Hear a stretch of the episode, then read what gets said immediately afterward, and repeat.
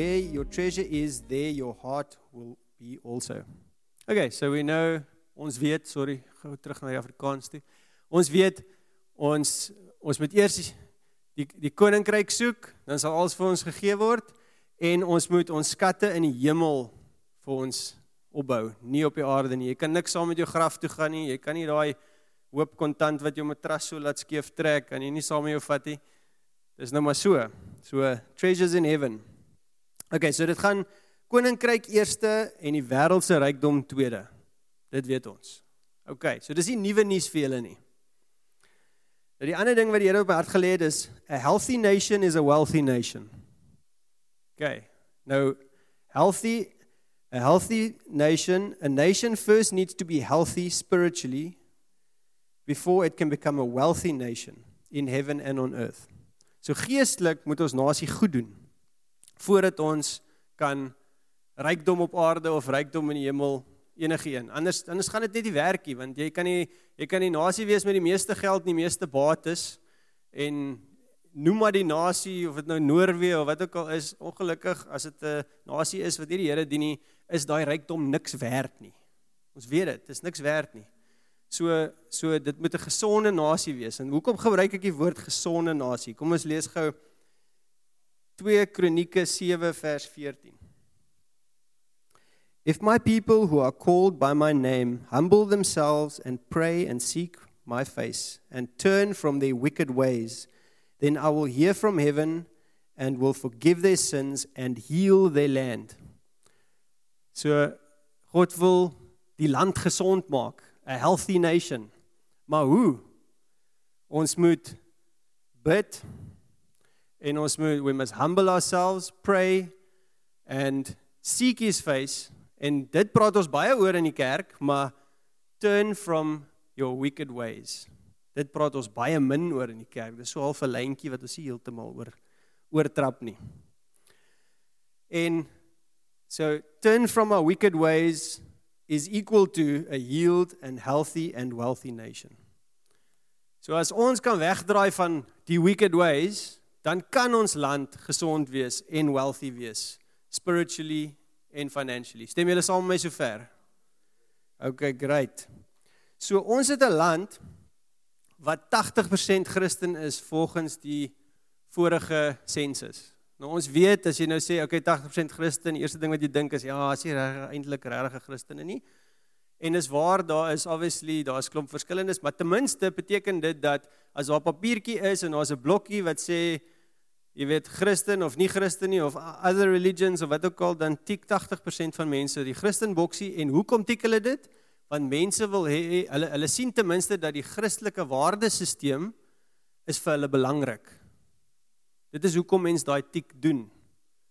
OK, so 80% Christen, maar sien julle dit?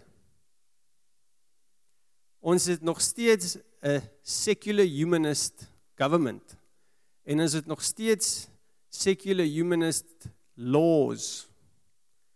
Alles wat in ons land gebeur op op 'n governing vlak gebeur van 'n sekulêre punt af. Dit gebeur nie uit Christendom nie. Nou ek sê nie die kerk moet die land beheer nie. Ek sê God-fearing people moet die land beheer. Mense wat die Here ken. Want jy kan nie die kerk daar sit nie want wat's 'n kerk? Gaan jy nou wie gaan jy nou daar sit? Nee, ons wil mense hê wat die Here ken, wat daar bo is, wat die besluite kan maak volgens hoe die Heilige Gees lei. Want dit is 'n ware demokrasie. As ons sê ons is 80% Christen, dan beteken dit tog dat dit wat represent waarvoor ons stem, dit wat ons ons tik op maak, dit moet 'n Christelike organisasie wees. En dink gou 'n bietjie vir wie jy laaste gestem is, hulle enigstens Christelik georiënteerd, dink bietjie of hou ons van ons paie mooi sonder potholes eerder as wat ons worry oor oor God se se idees en denkwyses. Maar okay, kom ons kom ons gaan kom ons gaan aan. Anyway, net 'n bietjie challenge. So hier is nou wat ek dink. We need to turn from our wicked ways. Dis belangrik. Ons gaan nou daaroor praat. So that God can heal our land. Maar nou gaan ek vir julle my opinie gee van wat beteken dit to turn from our wicked ways. Nou hier is my opinie, dis nie noodwendig Shofar se opinie nie. Dit is dit is wat die Here op my hart gelê het. So gaan toets dit. Gaan huis toe en gaan toets wat ek vir julle sê.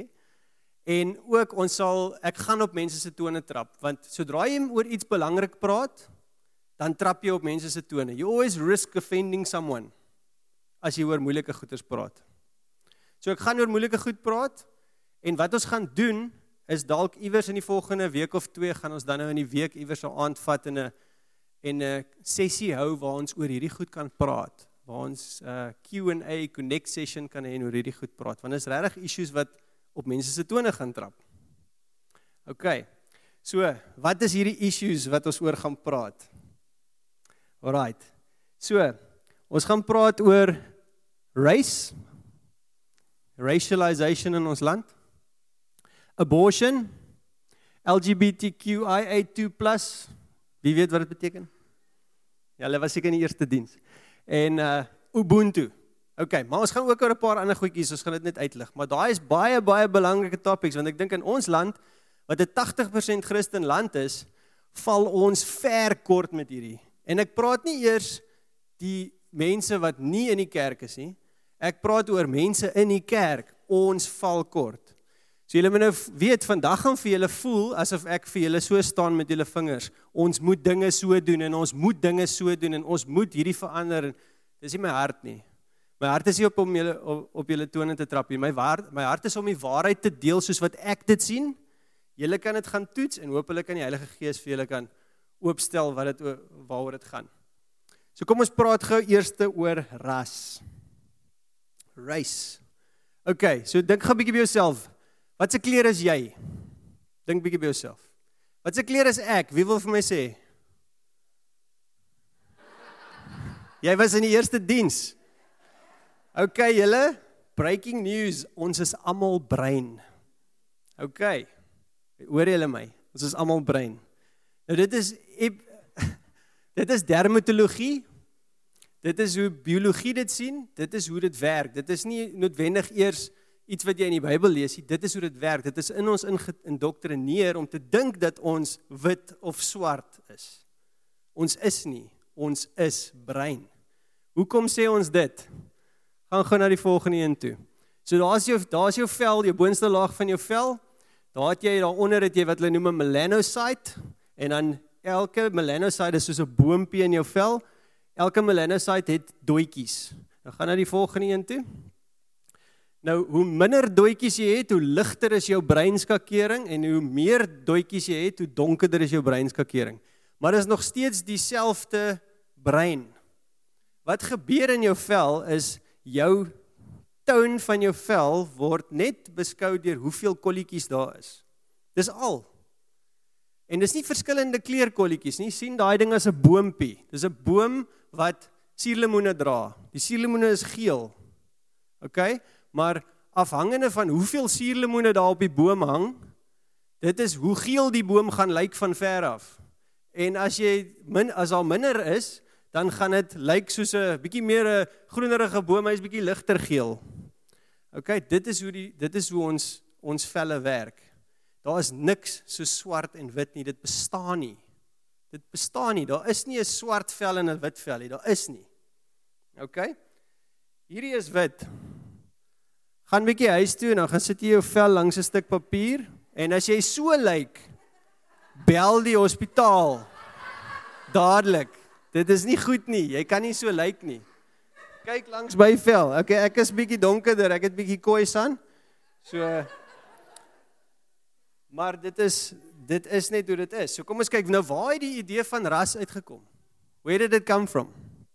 So die eerste persoon wat gepraat het op literatuur oor ras, oor velkleur, was in 1776. Dis baie lank terug hier. As jy dink Suid-Afrika het eers begin, Suid-Afrika se history het begin 1652 wat die Europeërs hiernatoe gekom het. Maar na dit eers, eers amper 100 jaar na dit het dit eers begin dat mense eers begin praat het oor die idee van velkleur. Nou ek sien dit in my my my oupa het 'n het 'n familiestamboom laat optrek deur 'n deur so baie so 'n professor by universiteit en uh dis so dit was so snaaks geweest. Ek dink dis dalk okay, nie snaaks nie. Dis dalk hoekom hy bietjie vroeër oorlede is toe hy hierdie goeders gehoor het.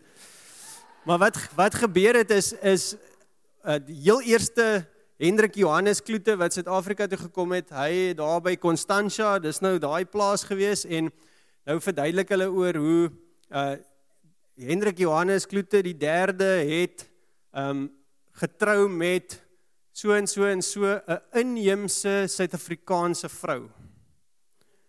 OK, so dit dit is hoe hulle gepraat het aan die einde van die 1600s en begin van die 1700s.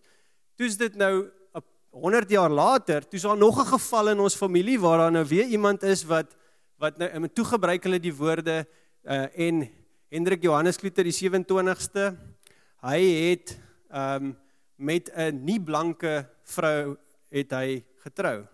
En dis eerstens vir my lekker want ek weet ek is uh, ek, ek is nie patrioties oor my velkleur nie, maar of oor my kultuur nie en ek het 'n bietjie Khoisan in my. Maar die lekker ding is dat um wat dit beteken is dat ras is so 'n nuwe ding. Dis so 'n nuwe ding. Dis iets wat ons regtig net it happened in the past 200 300 years. Dit is so nuut, maar tog het dit ons so geïndoktrineer in die wêreld. Maar in Suid-Afrika veral. Ons is mos nou op die voorfront gewees met apartheid. Nou dis wat gebeur het. Wat het gebeur? So in daai was in ehm um, 1776 Johann Friedrich Blumenbach was die eerste ou wat daaroor gepraat het. En toe wat gebeur? is toe raak dit convenient vir die mense wat nou op hulle bote klim en hulle gaan na ander lande toe. Toe kom as jy afklim by die boot dan sê jy so okay, maar hierdie ouens is bietjie donkerder velkleur as ons en nou maak hulle dit 'n uh, uh dis nou convenient vir hulle ekonomies want nou sê hulle okay, maar dis hulle en is 'n ons en ons kan hierdie doen en hulle is 'n ander spesies so ons gaan hulle nou kan slawe vat. So dit was slawe en dit was al daai goeders het toe gebeur. So dit was 'n convenient ding en dit was in die 1700s. Dis nie lank terug nie. As jy kyk na die greatest scheme of things, dis nie lank terug nie. Maar tog leef ons dit nog vandag. Wat het toe gebeur? Toe toe die die mainstream science het dit toe gevat deur Charles Darwin. Nou wie ken vir Charles Darwin? Wie weet wie hy is? Steek hand op. Okay, the architect of evolution. So as jy glo glo in evolusie dan het hierdie ou het dit actually bietjie die rasisme ding deurgebring daar. So herdink jou evolusie teorie. OK, maar die ehm um, so toe het hulle dit mainstream gemaak. Toe het hulle ras en velkleur mainstream gemaak. Met ander woorde, dis hoe mense begin praat. Politikuste begin praat so, almal begin praat so. Dis nou dis nou skielik is dit nou die die manier om dit te doen want dit is ekonomies great. Jy weet vir die mense wat van Europa afkom, is dit ekonomies great want hulle kan enige ding exploit wat hulle wil. Maar eintlik is almal brein. Maar tot vandag toe het ons nog sit ons nog steeds met dit. So wat toe daarna gebeur het is ons weet nou in Suid-Afrika het die apartheid government het dit nou vir hulle self gevat en gesê yes, ons stem saam. Swart wit, ons hulle. En ons kan hulle separate en ons hierdie kant. En okay, dis apartheid weg. Maar nou is ons weer in dieselfde situasie. Elke tweede ding wat jy in parlement hoor, elke tweede ding wat jy op die nuus hoor is black people have this, white people have this, black people have this, white people have this. En dis dis evil. Dis evil want dit is nie dis nie hoe die Here ons gemaak het, die Here het ons brein gemaak. En en dis regtig vir my lekker om met my my dogtertjie hier hoor te praat. Haar beste maatjie is 'n donkerbruin meisie. En sy is 'n ligbruin meisie. En dit is vir my so lekker want as sy sê haar maatjie is donkerbruin en sy is ligbruin, dan beteken dit hulle is albei bruin, so hulle is dieselfde. Dis nie sy is swart en ek is wit nie. Want dit dan separate jy, dan maak jy 'n boundary. So ek glo dat een van die maniere hoe ons kan turn from our wicked ways is om anders te praat oor ras.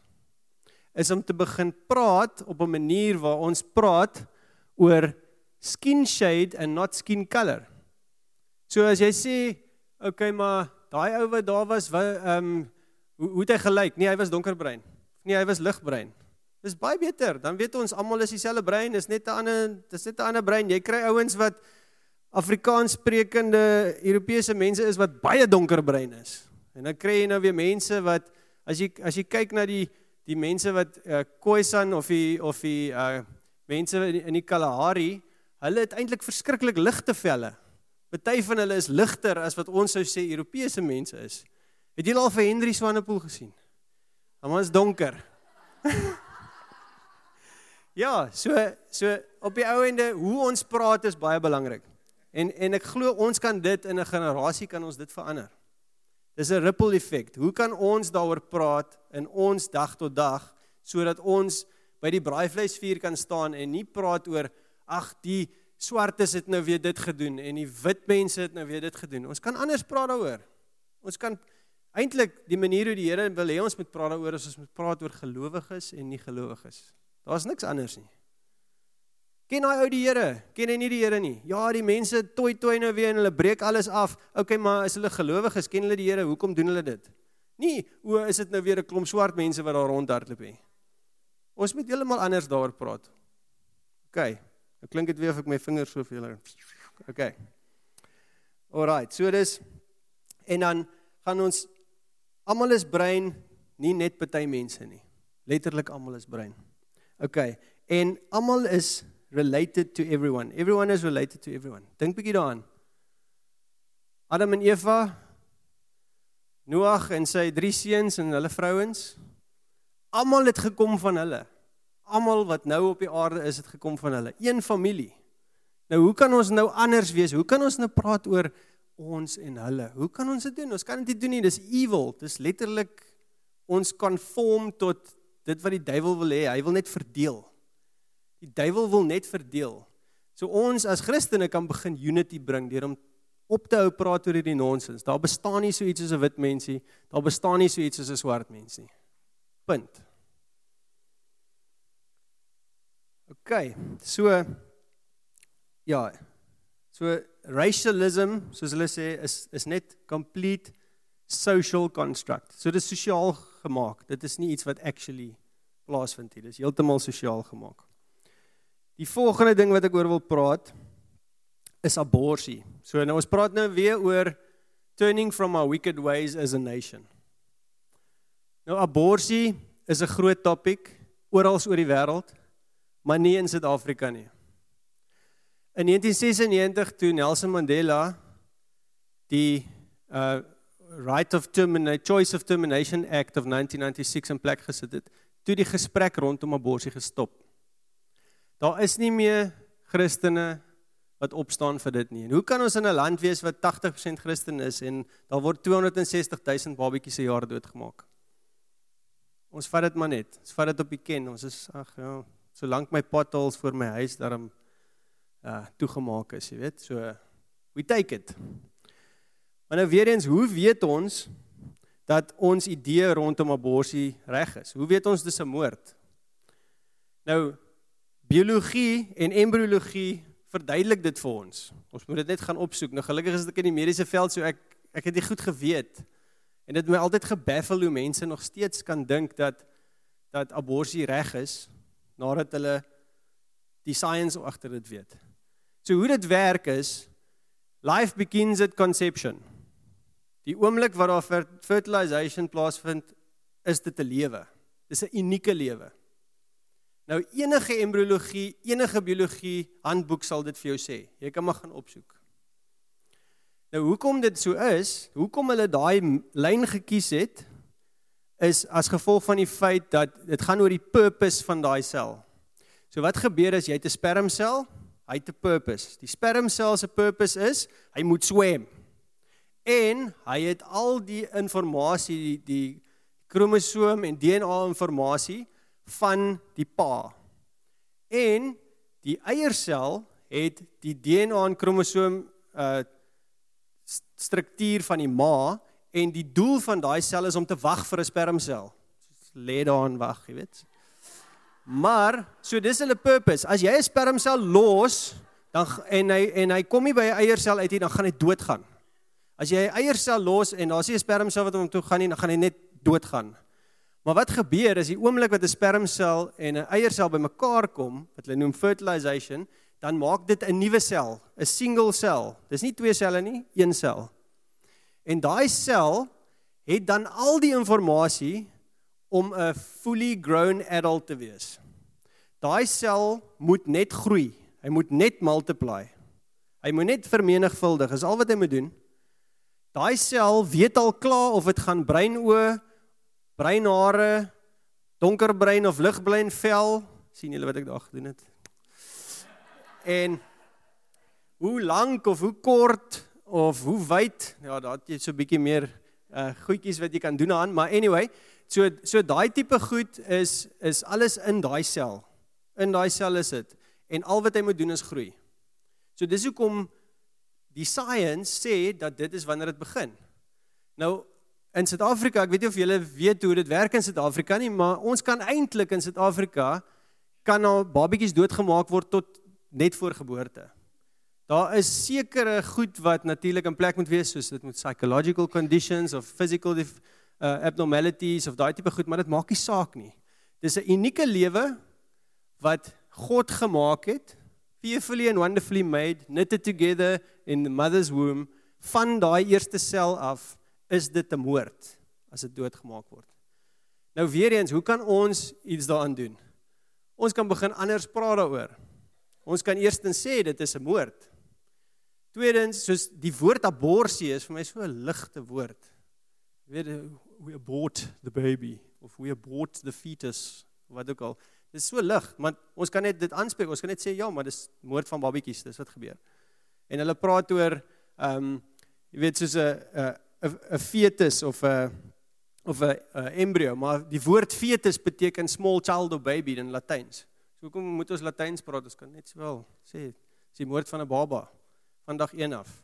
En dit beteken dat daar's nooit regtig 'n geval waar abortus die moord van 'n babatjie justified is nie. So weer eens, ons gaan eendag van 'n tyd daaroor kan praat en as jy meer wil weet dat ek het nou baie min tyd om daaroor te praat, maar dan gaan ons regtig praat oor die ins en outs en hoekom dit hoekom dit so is. Hoekom is abortus moord? Nou dis weer eens 'n plek waar ons as 'n land met 260 000 babatjies wat elke jaar doodgemaak word, En ons as Christene, 80% Christen sit back and we watch. Dit dis dis verskriklik. So dis die ander wicked way. Die volgende een.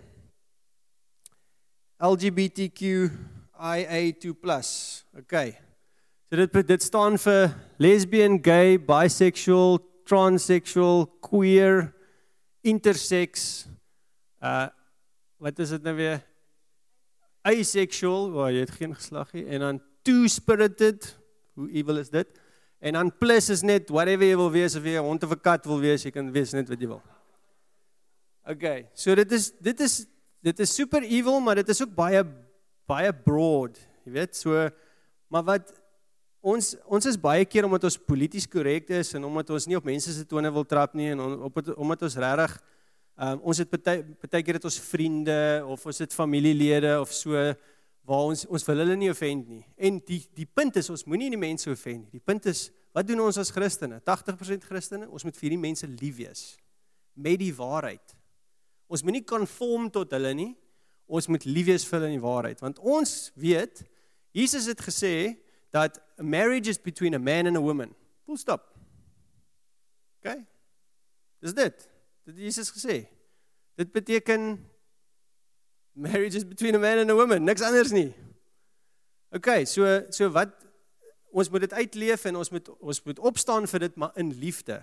En ons as as Christene kan dit dan sien as 'n psychological issue en ook 'n spiritual issue. 'n Persoon wat voel hulle seksualiteit is nie hoe God hulle geskape is nie of hulle voel hulle hulle geslag is nie wat God hulle geskaap het nie, dan weet ons as Christene, weer eens 80% Christene, weet ons dat ehm um, dit is nie die waarheid nie, nommer 1 en nommer 2 is dit 'n geestelike probleem. Daar's iets wat geestelik verkeerd is en wat kort daai persoon? Hulle kort liefde, hulle kort psychological help en hulle kort deliverance. En as ons dit in liefde vir mense kan gee, dan gaan dan gaan alles verander. OK, so maar op die oomblik is ons as 80% Christen in ons land. Ons sê net ag, jy weet, doen wat julle wil. Ons solank my potholes voor my huis reg is. So ja, hoe praat ons daaroor? Dit is die groot ding. Nou daar's 'n klomp ander wicked ways wat wat ek net wil uitlig, goeders wat in ons land is wat ons wat ons mee mee sukkel. Ons het in ons land is is dobbel is is legal. Dit breek families op. Pornografie is legal. Dit breek families op. Child discipline. Ons mag jy mag nie jou kinders meer dissipline gee in in, in 'n land wat 80% Christen is. Ons mag nie ons kinders dis dissipline. Jy kan nie dit glo. Alkoholisme en drugs is soos pandemie in ons land. Maar ons laat dit net gaan. Sexual education wat ons kinders leer op skool is net so hektiek wat die kinders leer op skool en ons laat dit net toe. En prostitution, ek weet nie of julle gesien het hierdie groot ding die laaste 2, 3 maande dat daar's hierdie groot groepe in die stede wat besig is in Johannesburg en Kaapstad wat besig is om te met plakate te staan en te sê ons wil prostitution legalise in ons land. En maar ek sien glad nie enige kerke wat daaroor praat of opstaan vir dit nie. So ons laat dit maar net gebeur. Let's let it happen. Solank ons in die Wes-Kaap en Georges en ons potholes is alright. Dis al. So ons moet kan die waarheid praat as Christene. En ons het 'n ons het daai 80% kaart vir nou. Vir nou is ons in Suid-Afrika 80% Christen. En ons het dis 'n kaart om te speel. So ek weet nie of jy het jy al ooit Monopoly deal gespeel. Monopoly deal het 'n kaart wat hulle noem 'n dealbreaker. Dis 'n kaart as jy hom het, dan is jou kanse vir wen massief. En as jy twee van hulle het, dan gaan jy definitief wen. Nou, die 80% kaart dat ons 80% Christen is, is 'n massiewe kaart. Want ons kan dan nou met mense gesels in leierskapsposisies, parlement en as 'n ou vir jou sê, ehm um, so en so en so dan sê jy nee, maar ons het die sê want ons is 80% Christen. Dis 'n demokrasie. As ons nie meer praat oor swart en wit nie, ons praat nie meer oor political correctness rondom uh, LGBTQ nie. Ons ons praat soos wat soos wat die Here wil hê ons moet daaroor praat. Oor al hierdie topics. Dan kan ons daai 80% kaart speel en sê ja, maar ons land het iets uniek. Jy kan dit nie in Europa doen nie. Europa is nie meer 80% Christen nie. Van die mense wat glo in Europa is hulle nou 60% moslim van die mense wat glo. Daar's baie lande wat heeltemal ateïsties is. Jy kan nie hierdie boodskap by hulle gaan deel nie. Ons is 80% Christen, maar nie vir lank nie. As ons nie ons manier van praat rondom al hierdie topics verander nie, gaan dit nie verander nie. Maar ons het net so 'n klein venstertjie om dit te doen. OK. En dan die laaste ding, onthou ons praat nog oor wealth. Ek het julle dalk gemis daar, maar Ons praat nog oor the wealth of a nation. Die laaste ding wat ek oor wil praat is Ubuntu. Nou Ubuntu is eintlik maar net ek weet nie of julle al ooit gesien het hoe die hoe die Jode werk en hoe die moslim mense werk nie. Hulle het gemeenskappe en hulle support hulle gemeenskappe. Hulle sal eerder na hulle local moslim kafeetjie toe gaan en R2 duurder vir 'n brood betaal as wat hulle gaan na die Spar toe wat 'n kilometer nader is en is R2 goedkoper wat deur die Christen persoon besit word. Want hulle bou hulle groepe op. Dieselfde met die Jode, hulle doen presies dieselfde. Dis hoekom hulle dis hoekom hulle so goed doen finansiëel en hulle hulle groei in hulle areas finansiëel. Nou, jy kan nie jy kan nie verwag om mense in leierskap en mense wat goed doen in gemeenskappe en voortrek doen wat moet swaar trek om daar te kom nie. Ons ons moet ons moet leer om dit as Christene te te probeer aanpak in ons lewens. Byvoorbeeld, gaan soek 'n Christen dokter eerder as wat jy aan een soek want jy wil hê die dok daai dokter moet goed doen want hy's 'n Christen hy het 'n impak, hy het te sê of kry vir jou gaan koop eerder by 'n winkel waar jy weet dis 'n dis 'n Christen wat dit besit. Want ons ons wil ons ons believers nasie opbou. So wat ons wil doen. Ons wil hê God moet seëvier nie net in uh in ons lewens nie, maar in ons gemeenskappe sodat ons eendag 'n wealthy nation kan wees. OK. So weer eens, a healthy nation becomes a wealthy nation.